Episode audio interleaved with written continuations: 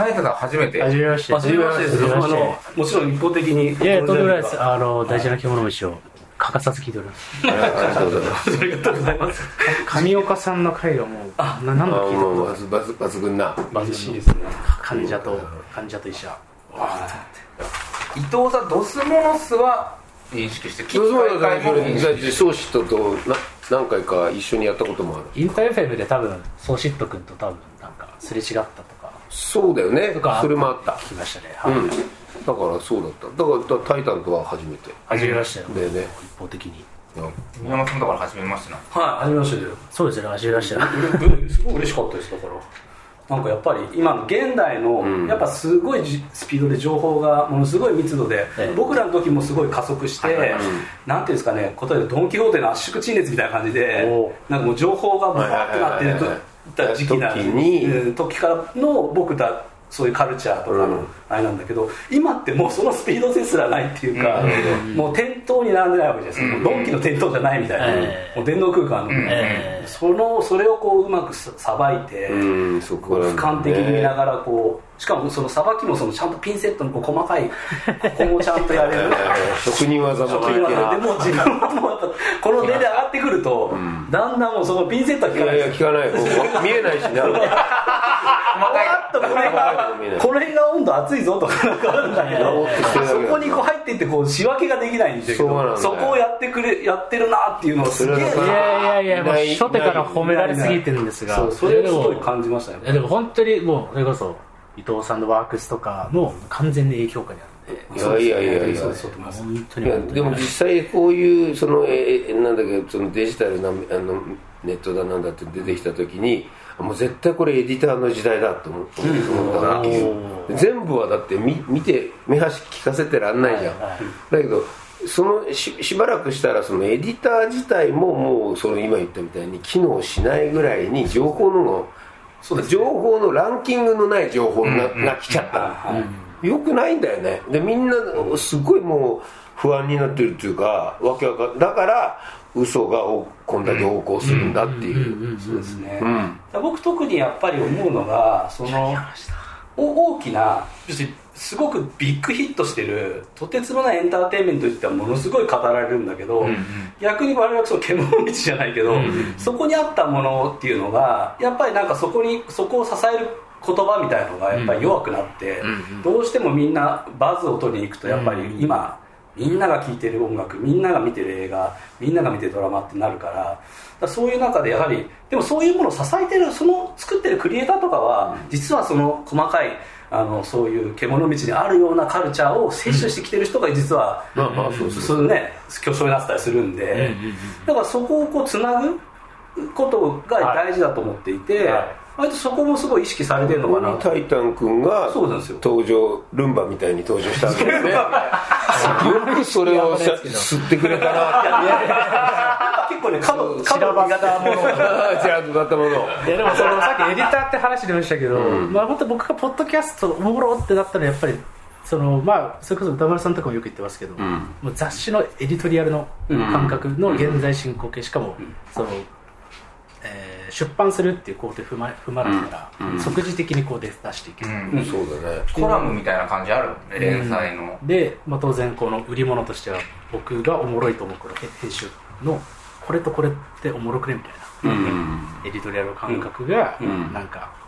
直接オーディエンスに届いてるみたいなのはすごい雑誌を作ってる感覚っていうのはうんうんうんめちゃくちゃ思ってたんでそうそうそう、はだからエディットが大事なんだけどエディット以上にエディターが大事だと俺はその時も思ったわけ、はい。このエディターを信頼する以外になくて、で自分にとっていいエディターを、えっと掴んでおけばこの人が何をエディットするかということを見とけばいいんで,、でその中で、まあ、これはちょっと違うなと思うものがあればまたちょっとずれていくけどだからそういう意味ではだからエディで結構エディットが必要だと思っちゃうものがその割となんかどうでもいい記事みたいなものをいっぱい書く人になってっちゃうんだよね、でなんかもう何でもほ褒めてるとか何でも一番早いものを書けばいいだろうと思って書いてあるけど別になこの人の目がどうしてここに光,、光ったかが、キラキラってその人が好きだって思ってる気持ちが伝わってこないね、うんうんうん。だからエディターは気持ちの方が大事なんだよなって 思思ってたらえ「タイタン」という人がいるんですよって言って。いやいやいや。まあ、そういうはい。音声コンテンツって、やっぱその喋りの本とか入るじゃないですか。今僕昔は雑誌ってなんか読んでると、そこから匂い立ってくるこの編集者とかライターのなんかこう口調とか語尾とか。口調とか語尾とかそうだよね。あったね。そのなんかひ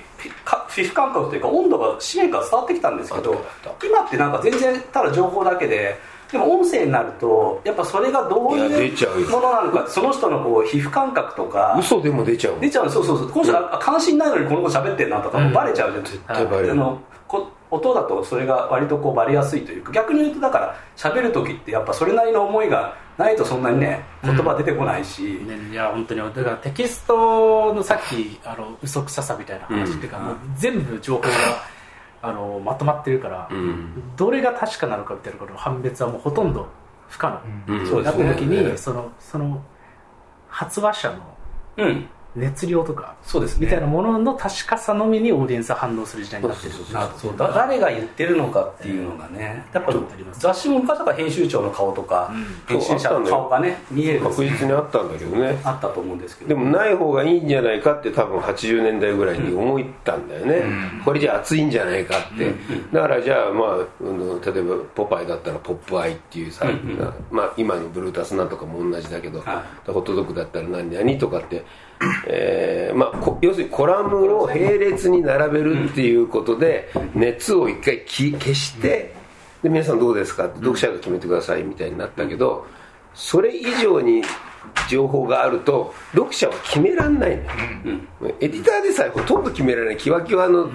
状態になってるからだからある意味でエディターは勇気がいるよね、うん。だって一つ二つ間違えたら、あの映画褒めんだとかってなるもん、それを間違えないようにこう踏んでいくまあ面白さなんだけどねそれはね、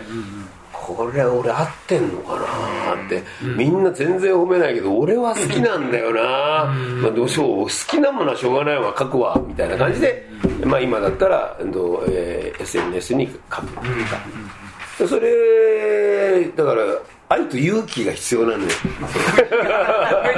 ゃ今感がエディターには。愛というブルーダスとかもそうですけど文体が今どっちかというとななくなってるっていうか、うん。どの号どのライターでも同じだけど、うん。そこに出てきたポッドキャストってもう特にタイタンさんとかすごい文体がある喋りじゃないですか、このリズムもそうだし、言葉遣いも、それは意識してる。最初ラッパーだからねでなんか僕ポッドキャストやっててすごいやっぱ思ったのは、実は人は情報なんてそんなに求めてないんだじゃないかっていうか、伝わってるのって情報の部分っていうか僕のその情感性とか、あそうそうそうそう。かうんそうね。そうなんですよ。リエモいとこでしょ？リズムとかしか実は伝わってなくて、うん。でそれを前提条件があって初めて僕が喋ってるテキストの情報うん。みたいなものが初めてその聞き手の中に芽生えていくるっていうね。そうなんですよねそうだからすごいこう雑談ブームみたいなものがコロナで起きて、うん。ポッドキャストがもうウゴの竹の子ようにわーってみんな YouTuber やりたくないけどポッドキャストだったら匿名性でできるとか覆面性でできるみたいなので流行ったんですけどなんか意外とこう情報性をに重きを置いて喋ってる番組だとうん。聞いてらんなくなってくるみたいなことがすごい面白いなっていうあでもそれはとてもよく伊る藤さんだからそれこそ三浦さんとね雑談もそうなん雑談ブームとか何にも知らないでやってる それただ喋りたいから二人が喋りたいからまた会って喋りたいねって。また会って喋りたいね。また会って喋喋ったりしてしているんだよ、そしたらなんか雑談ブームとか言って。そうですよ。い俺たちはな何を言われてる？か ま全全く。わからないく目目がさクリクリクリクリって動いてる状態で あれ？と思ってやってるけどでも確かに聞いている人たちは、えーいい年した2人がめちゃめちゃ仲がいいっていうとこしか聞いてない。そうですね。そうなんです情報はなくていいんですよないね。ないんです。笑ってるなとかないないない。怒ってるなでいいただ今タイタンが言ったようにその後ろに情報はちゃんと、実はああ最初はあるんだよね。本人たちがこれを伝えたいかどうかは別として。そうなんですよね。でただイチャイチャしてるだけだったらそれはイチャイチャで終わるけど、そうなんですよね。イチャイチャの奥に行ったらこじゃあそああこんな映画見てんだとか、これアニメこういうの見てんだ意外にこのおじいさんたちはみたいなものがいいわけよ。人の心を打ってるわけよね。だって今回だってクーロンってやってる番組だってさ本当になんていうかなテレビ専門学校に行った人が聞くべきなんじゃないかっていう誰に向かって俺たちはこんな奥の奥まで技を聞き出してで、まあ、僕自身も知らなかったことがいっぱいあるからね聞けないからああいうことって。あの急にねあの音声さんちょっとちょっとって番組終わってからあのマイクなんだけどさってそんな気 気が狂ったような人いないからさ。そこなんだよね。やっぱそこになんなんか興味があるなと思う人がやってるっていう。大事な獣道聞いてていや僕全く音外観だから何言ってんだろうなっていう。だよね。じゃないんですけど聖光さんとクーロンさんが興味を持っているっていうその現場の熱だけが好きなんですよ。まあ当然その中でカンペの出し方の機微とか分かんないだけにあそういう世界もあるんだと思うけど、うん、ななぜこの人たちは興味があるんだろうって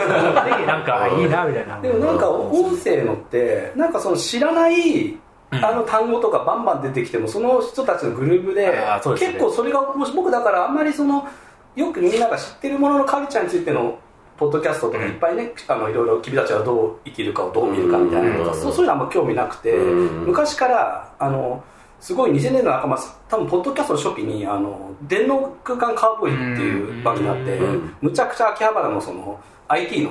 企業の人とかがむちゃくちゃテクノロジーの話をして何にも分かんないんだけど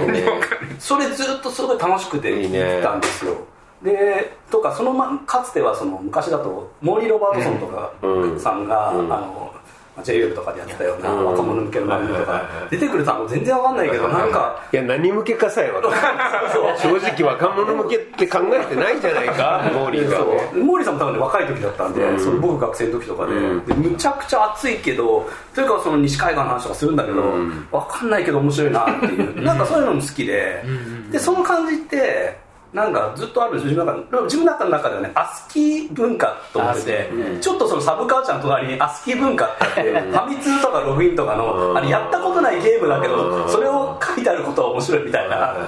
なんかそういう感じの流れでしたことないゲームの攻略本とかなんかその編集がうまいと読んじゃうみたいな。なんかそういうすごい話だねこれ。そう今だとフォーゲーマーズって僕サイトとかよく好きで見るんですけど全然外国のゲームがやんないけど楽しいんですよ。それがポッドキャストもなんかそのしテレビの話とかも技術の話も全然なんか自分今日何かクーロにとって何のな 俺には役に立つけど役に立たないもんね。でもやっぱ聞いてると面白いからむちゃくちゃ聞いちゃうし、うん、知らないそのなんていうんですかそういうなんていうかあの機材の話とか、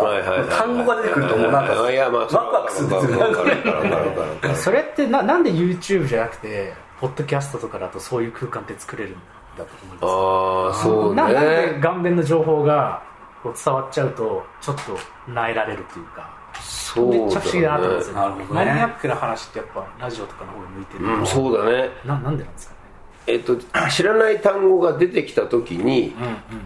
あの YouTube だとそれを考えてる暇がなく動いちゃう、うん、動いてっちゃうっていうかあの要するに線線がこう視線に入れるんじゃないかな、うんうんうん、妄想の方に、うんうん、で勝手にこう喋ってるけども、うんうんうん、半分ぐらい聞いてればまあいいかみたいな、うんうんうん、また面白い単語が出るとまた視線ができて、うんうん、何なんだろうって考える余地ができんのかもね脳にね。だから映像が遮断されてるとそうそうそうそうキャパができる。キャパができる。そうそうそうそうそうそう。まあそうですよね。物理的な問題ありますよね、キャパの問題、そらかそうなんじゃないか、一種だから音楽みたいなね。ああでも そのなんかそうだね。なんかわかんないこう洋楽とかもその英語わかんなくても聞けるじゃないですか。確かに。そうですね。僕もこのポッドキャストまああの玉置周慶っていう医者の友達とやってるんですけど、そうだから情報を売る商売やめようっていうのをずっと言ってて、もうとにかく音楽の状態を達成するのが俺らの目標時点で、リズムだけがそこにあって、でなんか聞き終わって数日後にあなんかあれ面白かったなっていうくらいの時間のラグがあってもいいから、とにかくその瞬間だけ気持ちいいとか、そういうものを優先して喋ろうっていうのはめちゃくちゃ、はい喋ってたので音楽っていうのはキーワードだなと思います。音楽の気持ちは確かに。ね。僕だからやってて、あの獣道とかも、聖子さんってあの僕が何をそのプレゼン僕の会とプレゼンスとか全然知らない状態なんですよ、うん、本当に知らないですその場で、うん、だからその場で僕上岡龍太郎とか、まあ、最近だと影山民生とかやったんですけど、はい、言った時の聖子さんがあそれ全然そういえばみたいな感じでうわって出るなんかそのなんかこう、うん、バッと聖子さんが急にあの、うん、なんか蛍光とバッとするみたいな。それまでは、ま、真っ暗闇なんだ。もう大体忘れちゃってるからでもそのまさかその亀岡優斗でこんな光つくとね実は亀岡さんとはっていうのが、うん、なんかその瞬間みたいなのとかが、うん、なんかそのなんかそのワンショットっていうかいきなりバーンってくるっていう、うん、なんかそういうところとかすごいやっぱ最初にテーマがあるんですか？大事な獣道の収録って。あ俺がまずあのテレビだったらこういう人にあこういう人がいるんだけど人っていうかこういう職業があるんだけど、はい、本当に詳しくは知らないから知りたいんだって言ってクロのことは何にも考えずにスタッフに スタッフに言ってる。そ呼んでくれるから本当に付き合わせて悪いなと思うけど でそうするとしばらくしてそれが終わって俺がもう安心しきってもう全部聞いたなと思ってると上岡龍太郎。こんなこっちはこっちで言って誰も聖子さんもう聞いて,、まあ、聞いてくれないね、えー、まあ、聖子さん機会があればおお話になるんでしょうけど、えー、誰もそんな機会を作ってくれないからそうね、あの中島ランボさんとかね、坂瀬さんとかね編集者のそれこそ。そうったなそうそう宮沢明夫さんとか、もうなかなかそのね逆に僕より上の人たちだと多分もう今更その話っていう人も多分もういっぱいそこをリアルタイムに通過してる人もいるから、うん、僕たちちょっと下の世代ででもそこ気になるけど多分さらに下になるともう中島ラモって名前とかも多分忘れ去られてしまう、はいはい、なんかそのでもそれこそそういうさっき言ったような実はメインのカルチャーにもものすごい影響、うんうん、それこそダウンタウンとのそのね瀬古さんが証言者としてできた関係とか、その高須さんとしてたけしさんの関係とか。そういうなんかこうそこのこ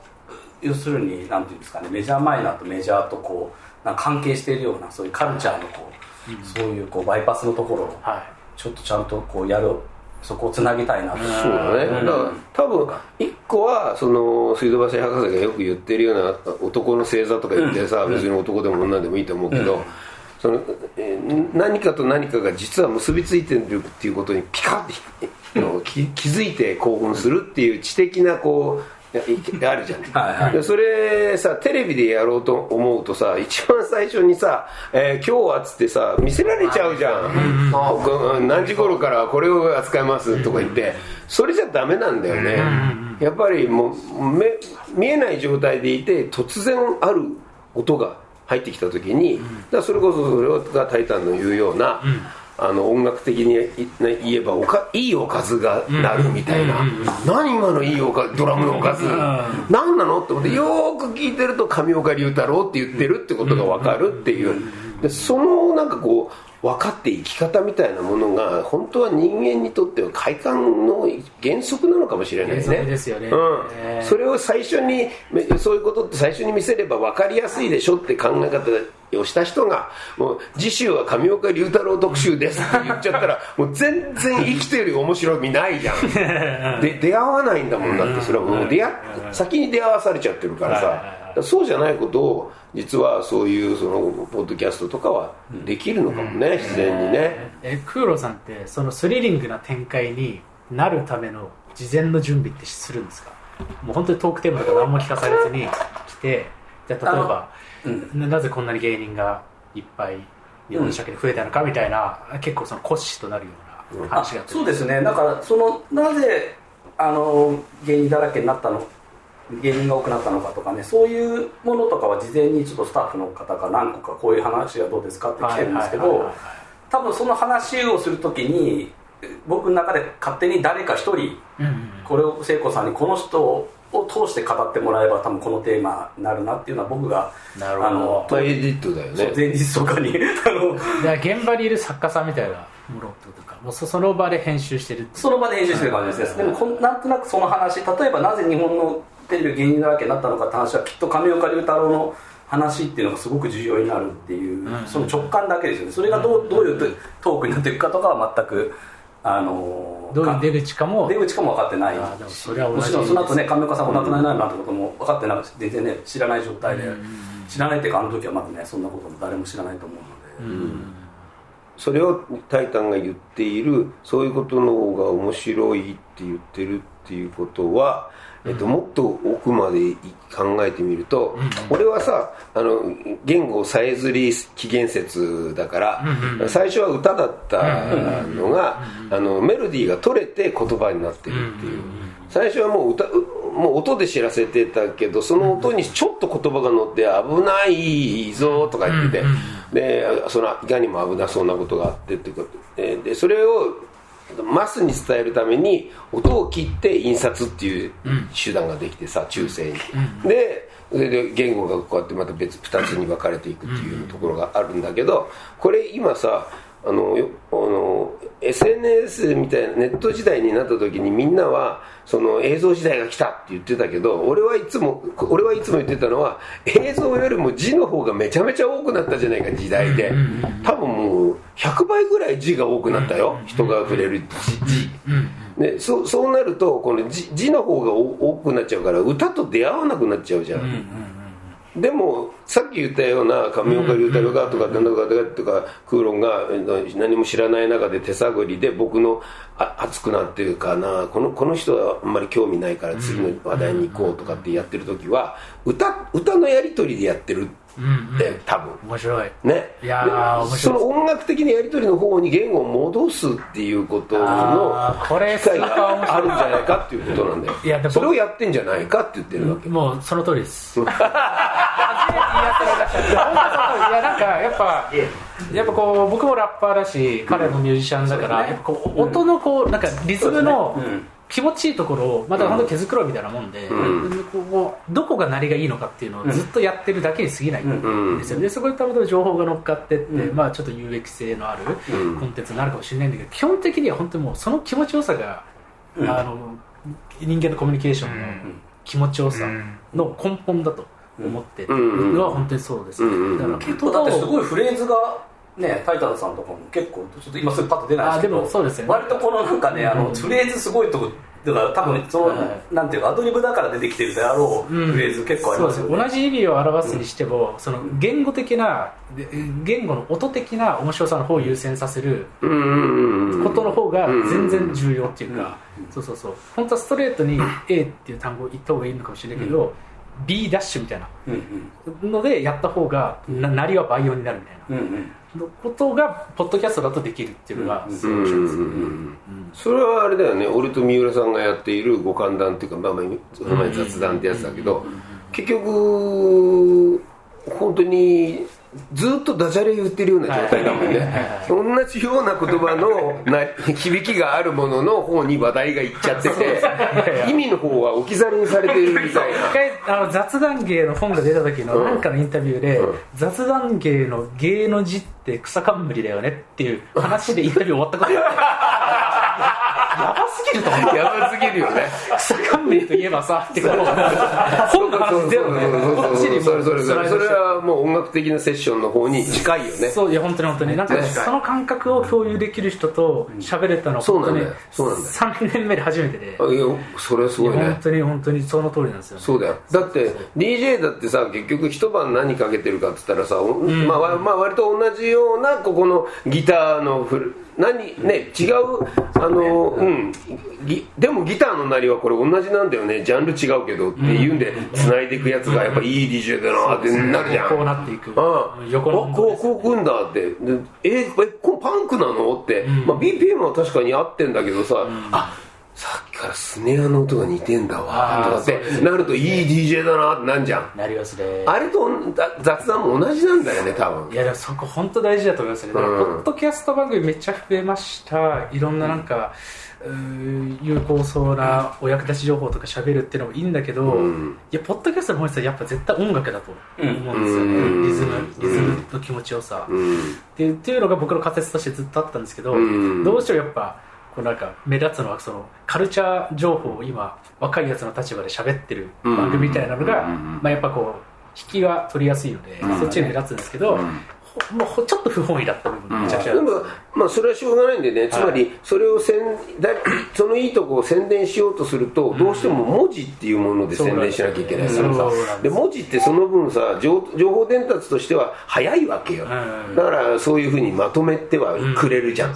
だけどその時に実はこれを最初音楽でしたっていう話はもう抜けちゃうじゃん。どうしたって。意味が分かんないですもんね、うん、これ音楽ですって言われてそう言われても困るよねでブルーノ・マーズもノリ軽くていいよねって言ってるけど軽くていいよねって言ってる時はもうあの軽さは消えちゃってるんだから人に伝わる時は。それしょうがないよね。それはもう音楽であることのなんか宿命というか消え物の宿命宿命パフォーマンスであることの宿命っていうか。でもそれが人間の言語の一番のそうなんですよ、元なんだっていうことさえ押さえとけばいいわけじゃん。気持ちいいんですよねそこが、うん、なりなりが。そうですね。だからそこを本当意識してるとしてないので全然違う違いますね。だからやっぱりしかも2人とかだと相手がこういうトーンで今話してたらやっぱこのフレーズでちょっとこういくとまたグッとこう方法が変わるなとか色がねまた楽器足されるなとか、うん、なんかちょっとやっぱそれはそそこのまで音楽的に考えてるわけじゃないですけどあのフレーズとレベルでは自分でも思いますもんね、うん、今こういう話になってるから自分が今こういうふうな言葉放り込んだらちょっとまたこう、うん、新しい展開になるかもなとか。そうですね、うん、僕やっぱ芸人さんじゃないからやっぱそのめちゃくちゃこのリズムの気持ちよさでポンポンポンポンポンっていうのの、えー、フィールドだけでやりたいと思なくてそこにやっぱ重要なのはそのちょっと知的ないざないというか、まあ、そうそうそうそう。なんか沈殿物が発生してる時のやっぱそれこそね聖子さんのラジオとか聞いた時のなんかうわなんか溜まってってっぞみたいな、うん、その感じも同時に達成したいっていう感じなんですよね。だってそうじゃなきゃスキャットになっちゃうから。そうそうそう。そうね。ただの気持ちいいだけうんうん。そうそうそうそう。スキャットだけだったら楽器でいいじゃんっていうことになるから、じゃあなんで言葉でなきゃいけないかって言ったらここに意味が乗っかってくるからだからこれが面白いわけだよ音と意味が両方あるだなんてっていうのがいや本当にね、まあ、鳥も鳥もやってるわけだけど鳥も人間もやってることは そこの凄さなのよ、いや本当にそうなんですよ、ね、うん、いや初めてです僕。こんな話できたの マジか。本当に。でも意外とそうかもしれないですね、分かってくれないみんななんかポッドキャストっていうとなんかタイタイパ時代のねそうそうそうそうそう。そっちの方が回収されすぎる効率よくねな。んかしながら情報を得られるしみたいなね。なんかその難しい言葉とかもなんか耳からだったら入ってくるしとかそういうレベルの話が多いですよね。そうなんだよな。だって情報だったら絶対に字の方が早いよもう。撮ってみたらもう見開きで大体はもうパパパッと分かるじゃん。活字以上の圧縮率がある、そうあるからあれ聞いてる必要ないんだけどさ本当は。っていうことはそこに伸びてる場所伸びている言葉が伸びているところを聞いてるわけだ。時間軸で聞いてるわけだから時間を費やしちゃってるわけだからそれは一番何に近いかって言ったらそれが音楽であって、っていうことでしょ。そうですね音楽とか、うん、まあ和芸とかもね落語とかそういうものとかもそうですけれども、そうそうそうそうそう、だからそれのがえっととえー、今さ三浦さんとのさ本を作ちょうど作ってるからあの、えー、ご歓談を本にするやつね、それ昨日ちょうど読んでてさあ、ま、そういえばこんなこと言ってたなと思って、その目利きの銀次のことをね急に三浦さんが気にし始めて銀次っていうことはあのお兄さんがいるはずだって言ったんだよね。それやっぱり面白いじゃない。銀次っていうところにもう焦点当ててたら銀次のことじゃなくて字だからおお、ね、それはお姉さんじゃないんじゃないかってそれはそれ全く何にも言ってないとこから音がじゃ意味が運んでいる何かじゃん、だからこっちもあるわけよね、純粋意味で動いていくとこと、純粋音でいくとこと両方がいくところとあるから めっちゃ面白いわけよ喋るっていうことは。いやもうこれでもうこれだけで大丈夫です。もう。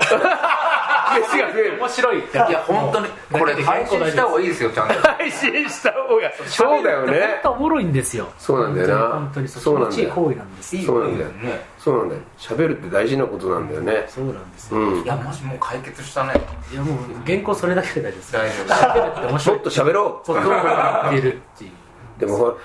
しゃしゃべるのにさ相性がさどうしてもあるじゃん、ね、ミュージシャンだってそうじゃない、ここいつのドラムだとちょっと乗らねえんだよなっていうそれをどういうふうに見つけていくかだねだから。そこの再現性はちょっと分かんないですねそうなんだよ。そこに奇跡が起きるとか、うん、あるいはいつも気にしてるとなんか意見は違うんだけど あいつと喋ってると俺よく喋ってんなとかっていうものを友達と呼んだ方がいいんじゃないのっていう。ね。いやいや本当はありが僕はありがたいんだけど。だって俺なんでクーロン読んだかの自分で意味が分かんないからね。こういう番組やるって言って一番分かんないですなんかやっぱり女性をってついさなんかアシスタント的なものをさもう20世紀の人間たちがさ 言うわけよ。しょうもねえなっつって。いや違うんじゃないか。俺はクーロンだと思うって言った時なぜクーロンかいまだに俺説明できないから。僕もびっくりしました。さん的にはだってねそう願ってもないっていうか、うん、だ特にテレビのことやりたかったわけだしな。でも多分クーロンが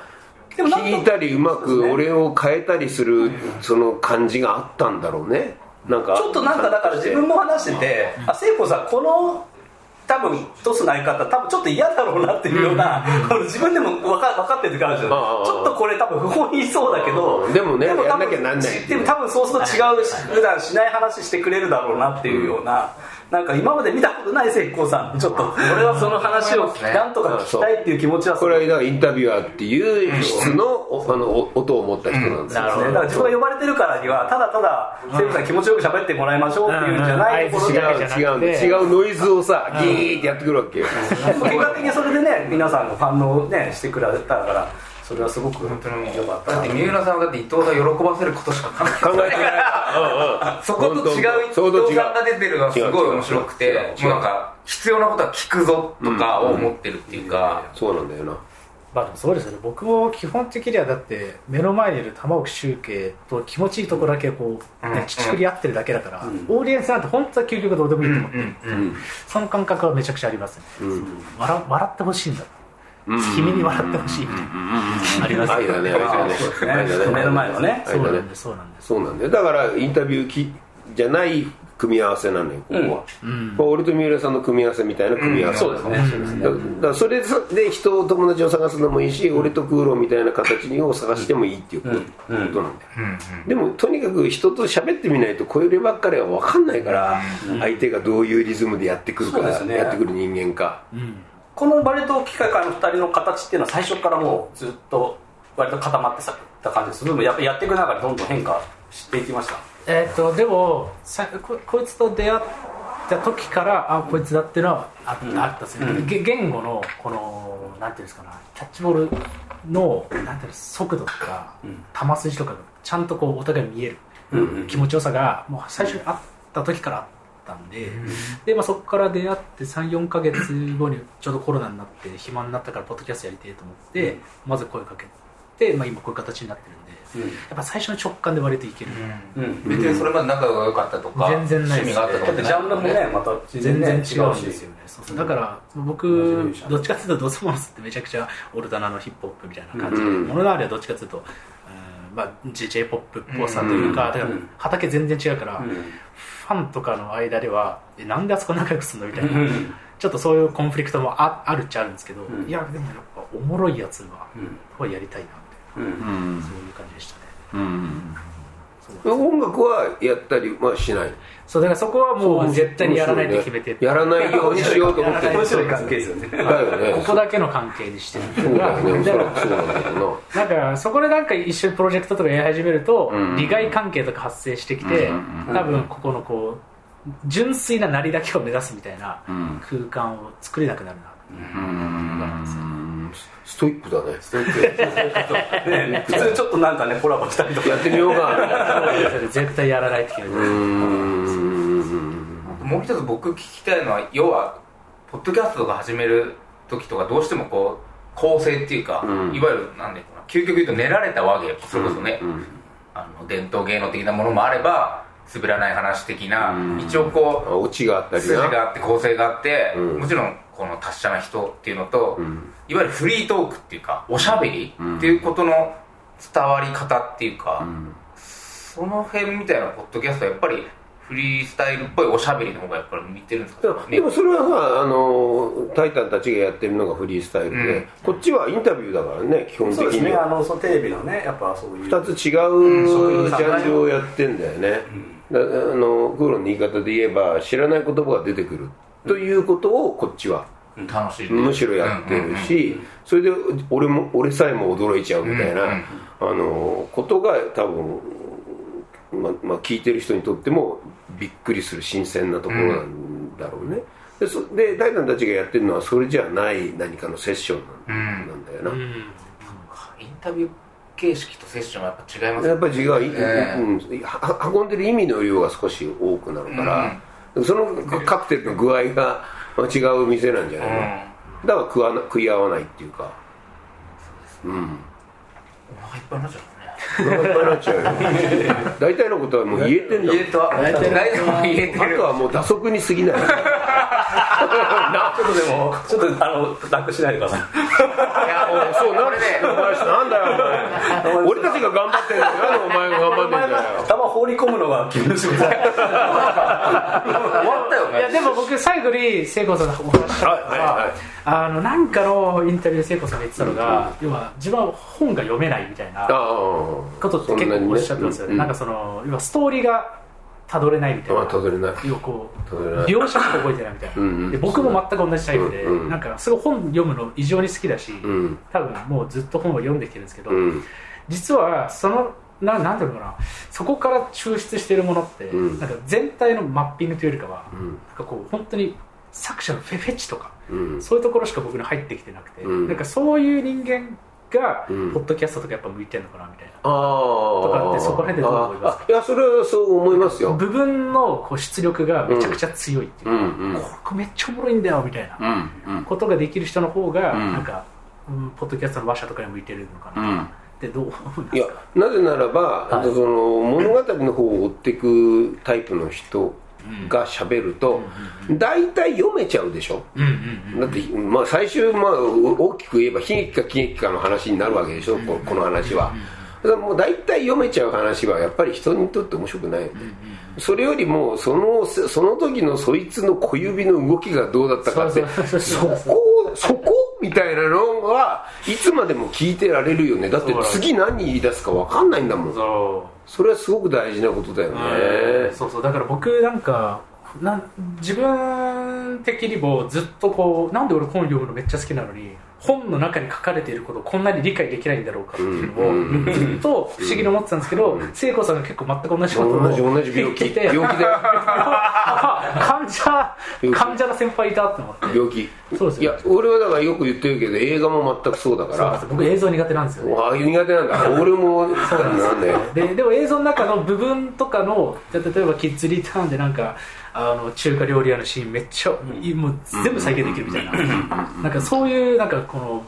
空間っていうか一枚絵を模写する能力はあるんですけど、本の中でも、こう束になった時にめちゃくちゃ弱いんですよ僕。うんうんはいはいはいはい時間を要する束のなんかこの一本軸をまとまって僕の中にインストールするのが全然できないっていう、これでどうしたらいいんですか？そういやだからもうそれは病気病気っていうか、はい、俺は本来はそういうものが言言語っていうもののが作るべきそのなんていうのかな、えー、その物語じゃなくてその圧縮されたイメージの羅列ね、つまり夢と同じ状態ね、えー、になるなるなって当たり前だと思うんだよあのさ起きてさえーと、俺がさ犬になっちゃどんな夢見てたっていや俺が犬になっちゃっててさでなぜか次の瞬間猫になっててさそのなぜかが嘘じゃん。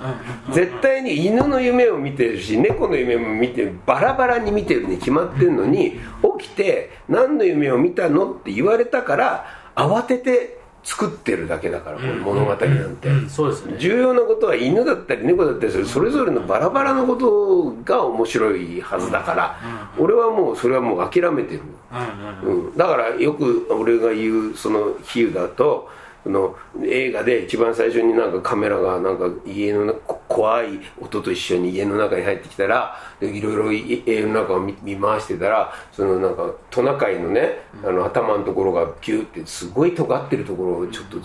でそうすると大体の人はその尖ったところで最終的に悪いやつを殺すんだなってみんなが分かるっていうじゃない、うん、まるで尖ってんなーってしか俺思わないから。いえトナカイか。そこに聞い取られてるうちに物語が完結してるからそうそうそうそう。どの森で撮ったのかね思ってるからさっき言った視線が多すぎるわけ俺そうですね。一番だから伏線回収とか一番意味がない。意味がない。俺本当伏線とかも苦手。何もこれ全然話の趣旨ずれちゃうけどタイタンさんとかそれこそ能とか絶対向いてんだよ多分。能です。ああ何の意味もない。から能とかだから一部分なんです。よだから大体その「源氏物語」の中のこの青い梅の気持ちだけを2時間に引き伸ばすっていう。もうそびっのくりするほど。だって動きがさあでまあそ俺は当てぶりあね そ能の能の後は当てぶりの世界が来るから、例えば雨が降りましたっつったらさ手で雨を雨をよ避けるふりをしてでそれをパンパンって払ってで歩き出しましたとかっていうようなものはもう小歌でもか歌舞伎のなんとかでも全部みんな当てぶりなのよ、ある意味俗なのよ、ね、でも能は たただなセンス出して下げるだけだから。嬉しいもん。え？って。差し込み開きっていうねこの、う嬉しい悲しいこの動きだけだから。なんだけど、はい。本当にある物語の本当に一部分のあるええ。人物のある気持ちだけを、もう永遠掘るっていうもうただ前に出て後ろに下がるだけをこれがこの感1じ時間ぐらいやってんだけどさ 何なんだろうって思うけど悲しいような気持ちになってくる。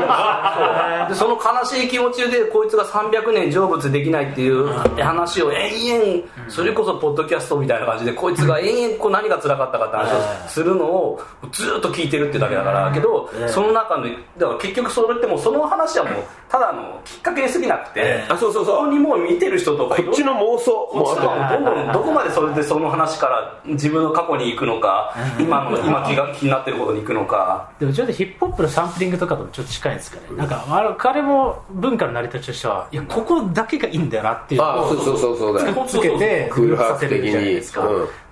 う。ブレイクビーツ的なね、うん。そうそうそうそうそう。ここだけでいいんだってう。ん。いう、そうそう。あとはいいんだと。しかもそれをだから音楽じゃなくて物語の中でも、そう世阿弥とかはもうこれだけっていう、だってさ、まあ、タラチネのって言ったらさ、まあ、枕言葉だからさ母が絶対来るわけじゃないの、でもそのた普通の字とかさ今の社会の考え方で言っても母が来るんだからタラチネはなるべく短く言おうっていう、タラチネのってなるじゃない、はい。じゃなくてタラチネの5分ぐらいかけて言ってるからもう母なんでしょ？分かってるんだよ。それすごくない？何が起きたかいやめ分かってるからうん。自由に歩けるんですよ、もうあらゆる母母のタラチネがある母の和歌があれかな？あれかな？あれかなって。あれのサンプリングかな？これかな？これかな？俺の体験かな？あれかな？ってようやく「はあ」が始めて「母だろう」ってでもそこも母しか言わないからやっぱりなんだみたいな。すごいよね。あのもう超ゼゼアミたちの考えすごいわを使った今までのあらゆると言われる作品が重層的にそこにも全部織り込まれてるからあれはヒップホップのそのやりやり方だしかもね結局何やってるかってムードだけなんですよ、ムードなんですよ、全部もうあるムードなんですよ悲しいところがちょっと雨で湿っぽくなっててみたいなムードだけが延々に続くっていう感じで向いてるかもしれない向いてるかもしれないだから何にももう筋まあ筋は少し分かった方がいい私は産業界を言うのはその代わり妄想するんだと思って席につくべきなんだよね、ええこれを分かろうと思うんじゃなくて、ええ。それのあありがとうきっかけって どどうせ前に出て下がるだけでしょっていう。してかっこいいっていう説明しねえんだっていう。全く説明とか気持ちいいよね。ああいうの俺うつ病系の俺には本当に楽だわあれ。あ本当楽。だ説明されるのが一番嫌だもん、なんかを説明してこうでああで物語がこうで追わされる人のせ、物語をね追わされるじゃん。ゼアミってこういう人なんですよだから。もうありとあらゆるその時のそこまで出揃ってたカルチャー全部その最高級の、要するにあの人ストリートが出てきてるけど貴族のその足利義満とかこの二条義元っていう家庭教師つけられて和歌とかも全部もうその流行ってる。要するにストリートで流行ってるそのいろんな田楽とかいろんなものも全部吸収してそれでかつ今度和歌とか王朝文学とか全部吸収してこの全部踏まえた上でシンプルにそムードだけでいいです。ムードだけだ。むずすぎる。それがそうそれだけがもう残ってる。そうそれあのよその能のことではさよく言うけどさ脳幹っていうこうほら笛があんね。ビヨーンとか言ってんじゃん。あれはさ世阿弥が出てきてさそのここのこの喉のところになんかノイズのノイズっていうかなんつうかなな変なものをとにかく差し込んわざと差し込んでまともな音が出ないようにした楽器なんだよ。音が。出づらい。出づらいね。だからプイーってやってるけどあれはもうあああいう楽器なの普通の音程が出ちゃいけない楽器なの。あそうなんですね。そんなものを作るって超前衛じゃん,、かっこいいよねゼアミねボツ積みは湿度が高くなきゃいけなくてボツ積みは湿度が低くなきゃいけないっていう、そのその両方とも絶対合わないっていうふうにしてあって、絶対音が絶対合わないよな。あんなも伏線とか関係ないよなあのあのおじさんに。とんでもないあれはものなのでで僕の活動が脳につながっているっていうのは、うん、でも多分その、うん。はい、物語を多分ゼアミも買ったらその物語をただ追っていくってだけは、うん、もういいよねもうだって分かってるわけだし現実をただ追っかけていくだけでしょみたいな、そうじゃなくてもっとすごいその一部分のここがすごいみたいな。いやでもなんかそれなんかニコニコ動画とかでもそういう文化あるんじゃない、まあ、マット動画集みたいなので、こう一部分だけをもう10時間くらい延々と繰り返して、でそれにみんながコメントしているって異常な文化とかがあってそれとも近いのかな同じ部分の無限ループを何が起きるかというか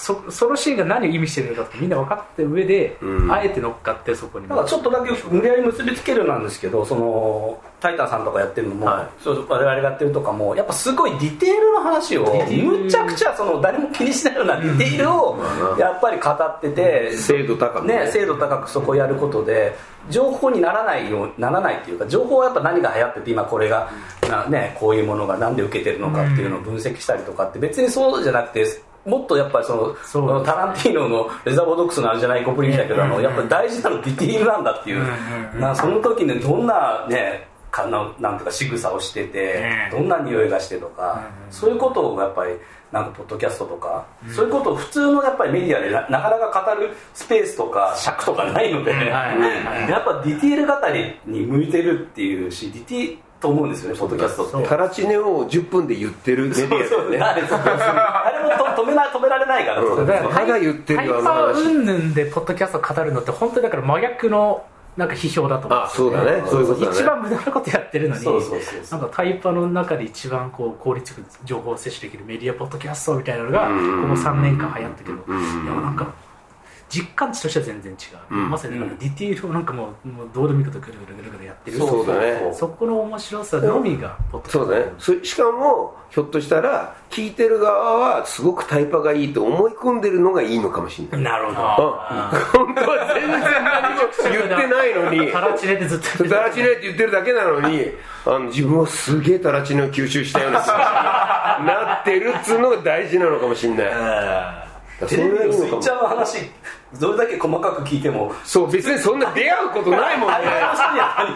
スイッチングされる機会はもうゼロだからね。今から言っとくけど。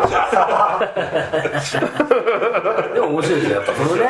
でも何か役に立つんじゃないか。小指で待ってるとか小指でここで待そうつまみを小指で待ってるっていうなんかその待ってるっていうそのことが待たれてねえもんむちゃくちゃ面白いんだけどそれが何どれだけの人に関係あるのか分かんないけどでも面白いです面白いんだよね。ディティールが。知らないことだからやっぱ面白いんだよ。うん